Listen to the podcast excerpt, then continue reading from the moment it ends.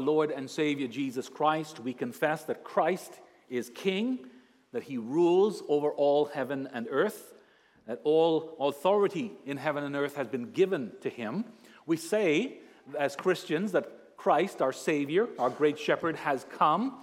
We confess that all of God's blessings and promises are in him, yes and amen to us. We say that in Christ we have become the children of the living God. And yet, God's children still have to go through trials and troubles in this life. And there are many reasons why the Lord sends troubles and trials into our lives in His love and wisdom.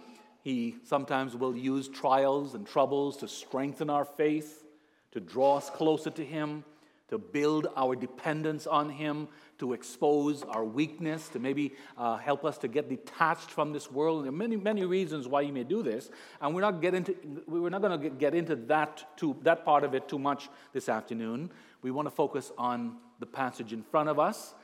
Um, and what we see in that passage is that whatever God's purpose may be in sending trials our way, we're never alone as we continue our pilgrimage on earth, on the way to our final glory, our God walks with us, providing continual comfort in all our afflictions, and even in turn uses those afflictions to be a blessing to others.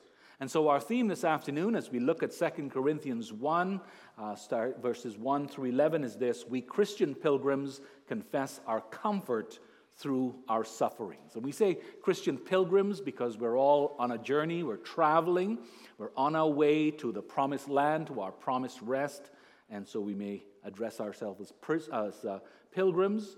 We Christian pilgrims confess our comfort through our sufferings. We'll see three points. In the first place, our, or the source of comfort. In the second place, the purpose of comfort. In the third place, the surety of suffering. But as we Christian pilgrims confess our comfort through our suffering, we see in the first place the source of comfort. And we begin this way because the Apostle Paul begins this way. He identifies himself um, as Paul, an apostle of Jesus Christ. Uh, that is, an apostle being one sent, one who is commissioned by Jesus Christ. Uh, and Timothy, his brother, uh, and uh, he opens this letter in the customary way that letters were written in that time. He identifies himself as the author right at the very beginning, and next he, ad- he identifies the addressees. The church of God, which is at Corinth, and Corinth was the capital city of the Roman province of Achaia. And then he extends his warmest greetings to them. He says, Grace to you and peace from God our Father and Christ Jesus our Lord, all the blessings of the Christian life summed up in these simple words. And then he immediately bursts into praise. In verses 3 to 4a, he says, Blessed be the God and Father of our Lord Jesus Christ, the Father of mercies and the God of all comfort, who comforts us in all our affliction so that we may be able to comfort those who are in any affliction with the comfort with which we ourselves are comforted by God. And Paul, as we said, begins his letter with praise to God, which is wonderful. We would all say amen to that. We would say, great. Uh, we should, should all begin this way. But we have to pause and consider the context in which Paul writes this letter and these words, and the context is both surprising and instructive. You see, Paul was not writing this letter from his summer cottage, sitting by the lake somewhere, sipping a glass of aged wine, he, in, in, in uh, peace and safety and comfort. He's in constant danger at this point. In verse 8, he mentions the afflictions that they had experienced in Asia. Asia was another Roman province. Uh, included in that province was the city of Ephesus. And Paul doesn't give us detail, he doesn't go into great details here, but we know from the book of Acts that in Ephesus there had been riots against him, floggings, prison, harsh verbal attacks against him. And so he mentions in verse 8 that they were burdened beyond their strength. And the language here is interesting. It pictures quite often uh, Greek or Hebrew. Uh, it uses pictorial language, which images something for you. And so the language uh, pictures an animal like a donkey that is so heavily laden that it cannot go on. It's brought to its knees, it's unable to rise. And so, Paul, by using this expression, is, is saying that their troubles that they faced on the mission field was more than a human being could bear. It was so bad at times that they even, he says, despaired of life. It was so bad that they could see no way of escape. There were many times when they, they thought to themselves, well, this is it.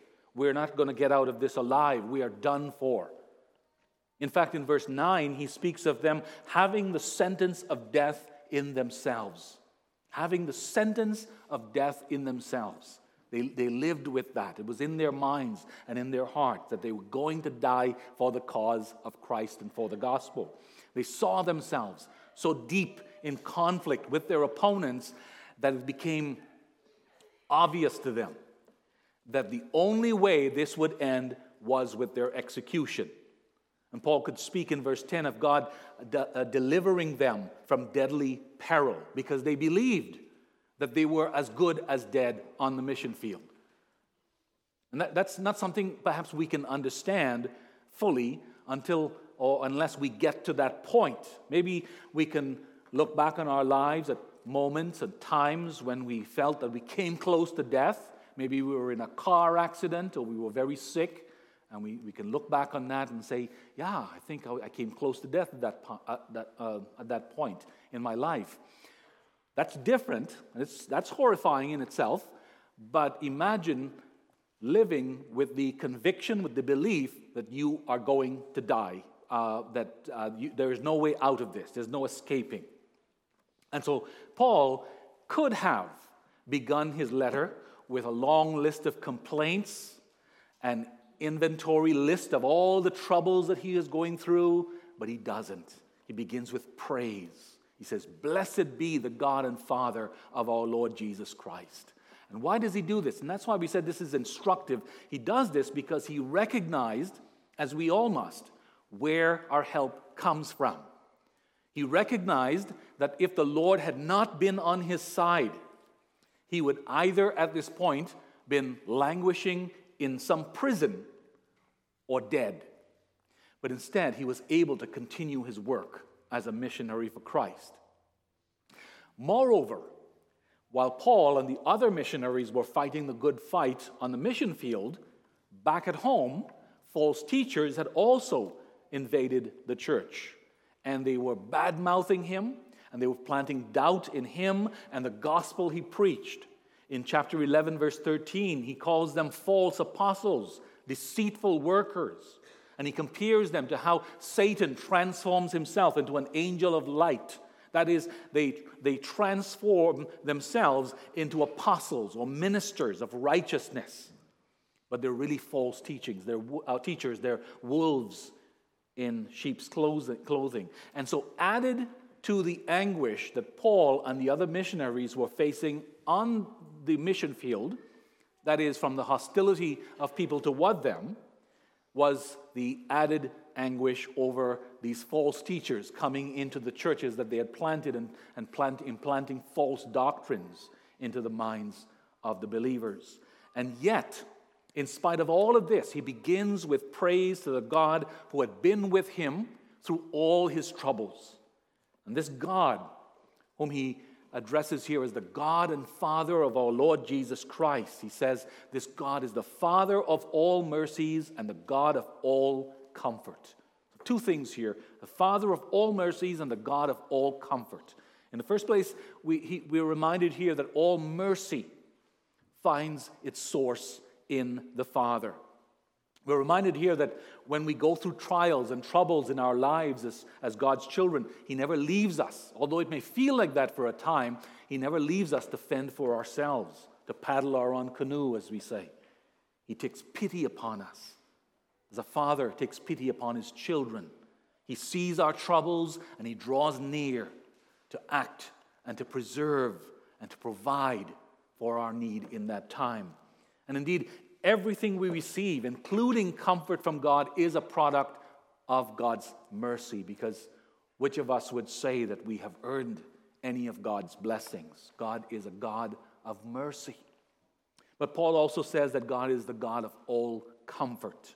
And the word translated comfort refers to us coming alongside or standing alongside someone.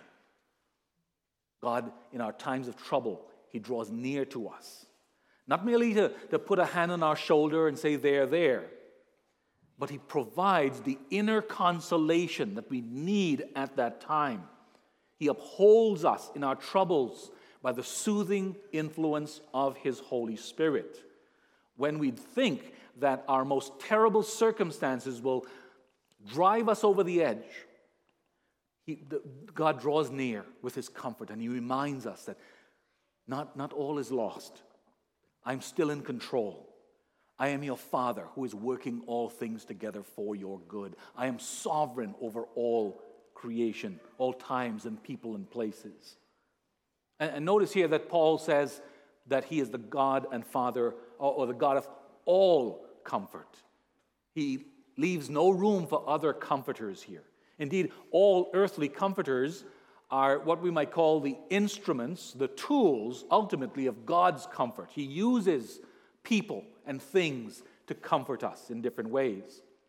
And so, as we go through uh, difficult trials in our lives, God will send along that one, and we can all maybe think of instances where this has happened. God sends along this one particular person or persons whom He uses in a very, very special and a very tender, a very helpful way and, and that person, and maybe, maybe lots of people come to us and they try to offer their encouragement, but there is that one person who just happens to say the right thing. And it might be a family member or a fellow believer. Sometimes it's even someone from outside Christian circles. I remember when I was I had my burnout and I was suffering terrible depression. Of all people, the person that was that offered the greatest words of comfort to me was my pagan barber and who just put his head on my, uh, hand on my shoulder and said, You're going to be good. You, are going to be back on the pulpit again one day. that was the greatest, uh, it lifted me up like nothing else. And, and, this person God will send to tell you what you, you just, and you realize that's exactly what I needed to hear at this very moment, what God is providing. Sometimes the Lord may even use our knowledge of Scripture. And so uh, as we go through difficulties in life. He will comfort us through our memory of, of precious verses that we have come to know and love, or favorite or familiar texts from the Psalms, from the Gospels, from the letters of Paul. I remember years ago when I was still a seminary student, I visited a widow, and uh, she told this story. She said, when my uh, fiance uh, was called off to war, this is during the Nazi invasion, she said, I, I was so worried about him. I didn't know if he would come back alive. And she said, every day, many, many times a day, I would recite to myself Psalm 91, verse 7. A thousand may fall at your side, a thousand at your right hand, but they will not come near you. And she said, it brought me the greatest comfort of all. You know, or, or, you hear stories of uh, Psalm 68 um, being very meaningful to the Dutch during the Nazi invasion. You hear many references to these kinds of things, right? Sometimes, but sometimes when we go through struggles, God will draw us to back to, to scriptural passages or verses that are precious to us, especially maybe on our deathbed. Or even we, uh, we suffer personal attack and we remember characters from the Bible. We think of Joseph, we think of Moses, even Jesus himself.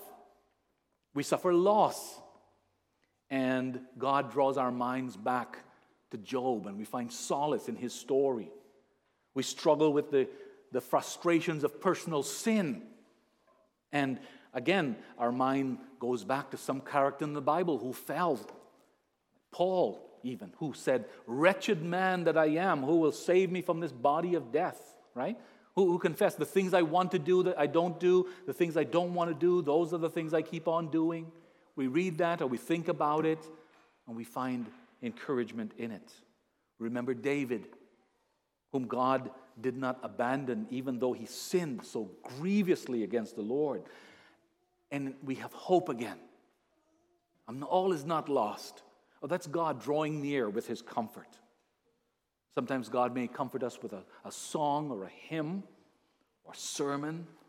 It might be just the sight of a dandelion bursting through a crack in the driveway that we just needed to see at that very moment that picks us up and gives us hope and encouragement again.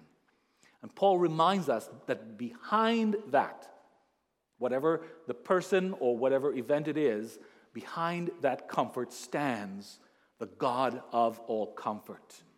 He is the God who, as Psalm 103 says, pities us as a father pities his children, who knows our frame and remembers that we are dust. He is the God who promises in Isaiah 40, Comfort, yes, comfort my people. He is the God who promises in Matthew 5, verse 4, that those who mourn shall be comforted. He is the God who promised another helper or comforter in John 14, verse 16. That is the Holy Spirit who, who dwells in us as a constant reminder in our most difficult times that, yes, I am a child of God. The, this Holy Spirit lives in my heart as a seal or a guarantee that my salvation is sure. Our Heavenly Father, who loves us with a, a love undying in Christ, is the fount, He is the source of all comfort. He is able to match our every need with perfect consolation. No circumstance, no tragedy, no sin or fear can ever separate us from His love or surpass His power and grace. He is the source of all comfort. But as we Christian pilgrims confess our comfort through our suffering, we see in the second place the purpose of, of comfort. In other words, according to Paul here, and as we said, there are many reasons why God may send trials and troubles into our lives, but we're focusing on what is just in front of us. According to Paul here, why does God, what is the purpose of God comforting us? And in 4b, we read, so that we may be able to comfort those who are in any affliction with the comfort with which we ourselves are comforted by God. Now, here's a, a bit of encouragement as we go through troubles and trials in this life. Maybe you're going through something very difficult in your life right now.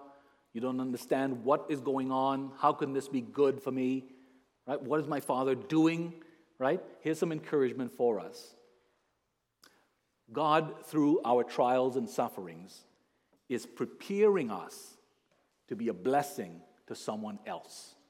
Now, that doesn't solve all the problems, but I think it, we can find some consolation in that, some purpose in it. Our sufferings in this life do not only serve us, they're given to us that we in turn might serve our neighbor. That puts a different perspective to suffering, doesn't it? Trials and troubles, grief and stress are certainly not things we desire or pray for. May the Lord spare us from any kind of suffering. But here's some encouragement for us as God's children. Through our suffering, God is outfitting us to do kingdom work. And one of the weapons that He is arming us with to bring consolation to others is our own suffering. Because you see, the way we, uh, things work for us as human beings is we cannot really empathize with someone. That is, we can't feel someone's pain unless we know what pain feels like. Right? Say, no one can console another person who is grieving, who has suffered the loss of passing away of a, of a loved one, of a, a spouse or a child, whatever it may be.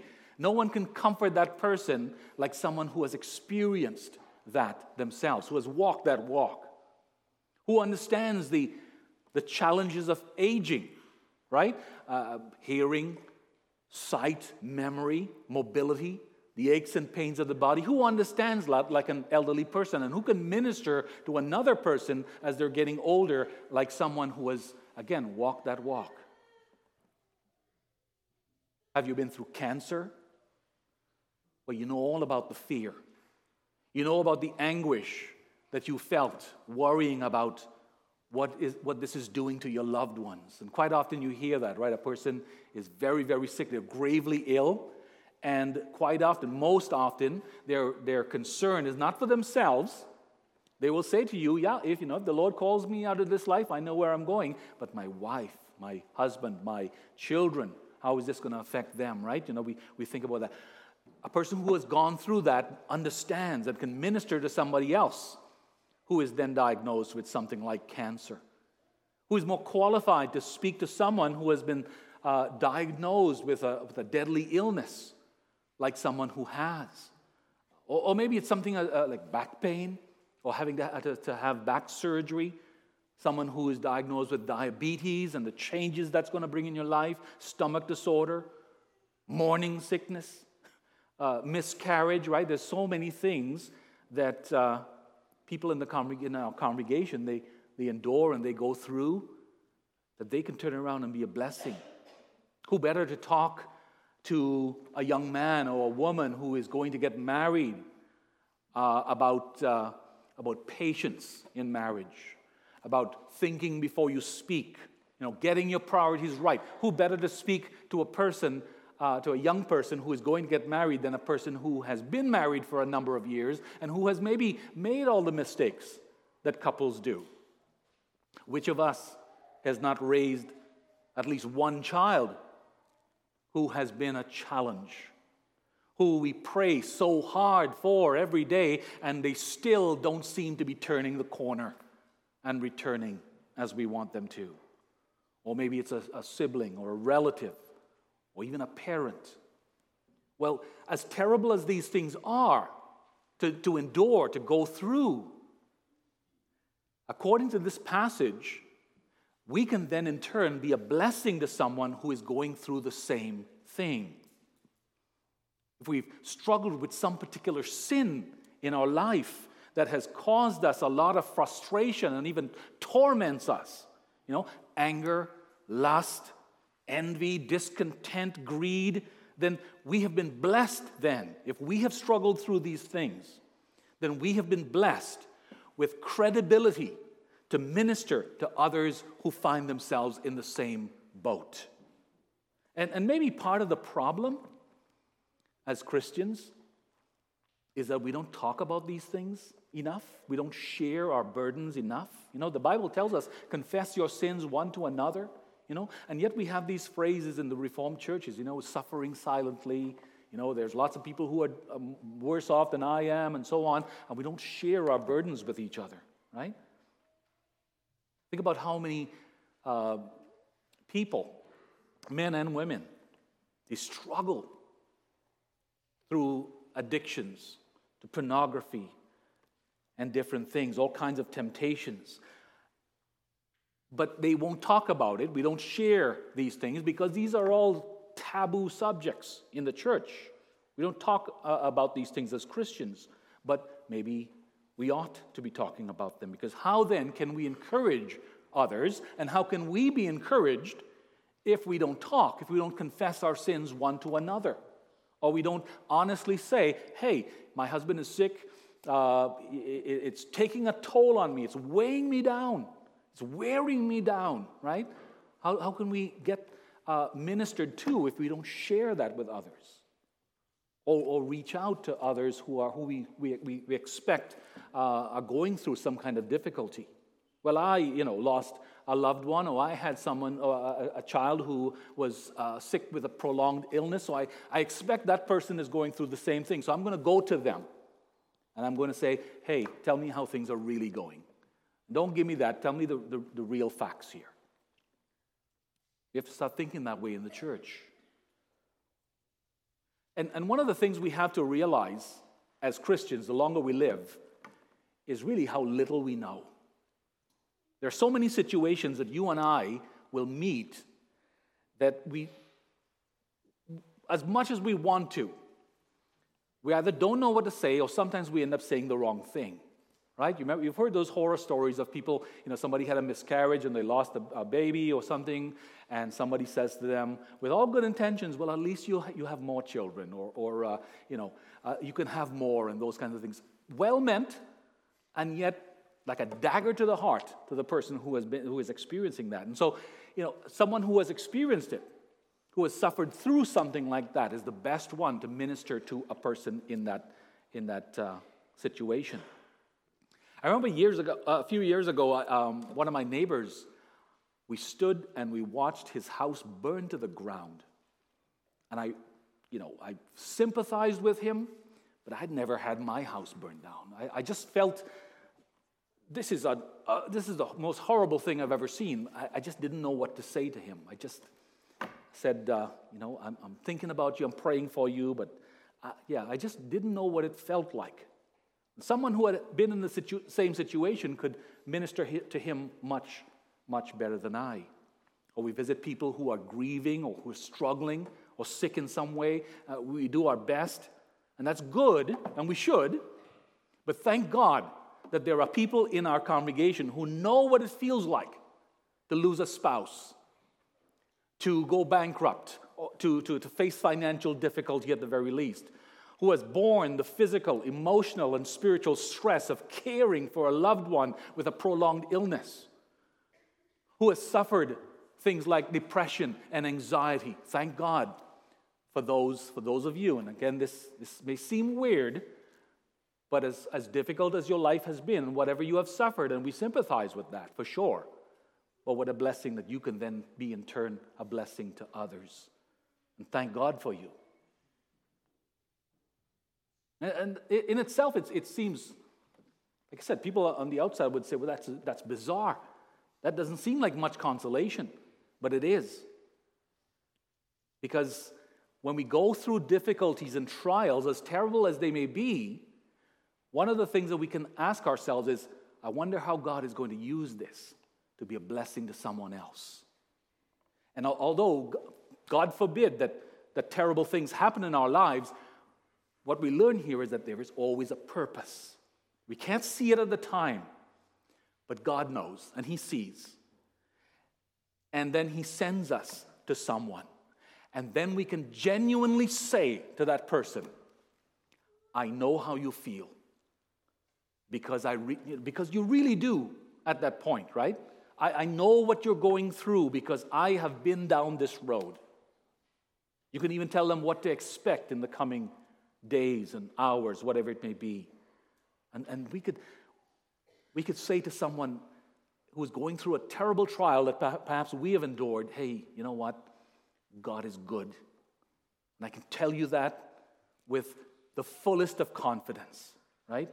We can go to them in their sufferings with the promises of God and say to them, Hey, God will never leave you nor forsake you. I know that personally because He never left nor forsook me. You can say to a person, Hey, nothing will ever separate us from God's love because I'm standing here right in front of you, telling you, testifying that His love never uh, was separated from me. This is not to say we go to people and we say, you know, as the world would say, oh, you got this, and this too will pass, and, uh, you know, all the things that people say, you know, if, uh, uh, look deep in yourself and find strength, and, and if I can do it, you can do it. We're not saying that at all. Absolutely not. We're going with uh, the consolation that God has given to us. We can say, Trust in the Lord with all your heart and lean not on your own understanding, because that is what got me through. And I'm standing here right now, right here, telling you that God's love never fails. And again, congregation, if we're not thinking this way, we need to.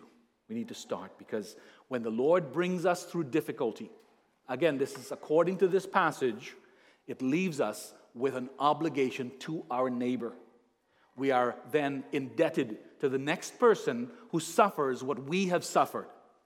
The purpose of God's comfort in our suffering is that we might in turn comfort others in theirs.